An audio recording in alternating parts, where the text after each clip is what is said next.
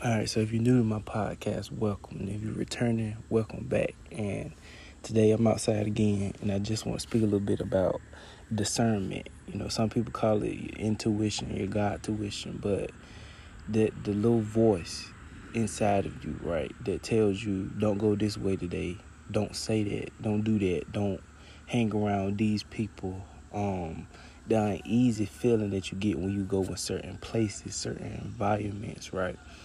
Um, it's hard to, to listen to that, right? Because a lot of the times when you have these feelings, right, everything outside of you, everything that you see contradicts that. So it's hard to just rely on that. One thing I've noticed is that the more you listen to it, the more sensitive you become to it, the more louder it becomes. But the more you ignore it, the lower it becomes in your head.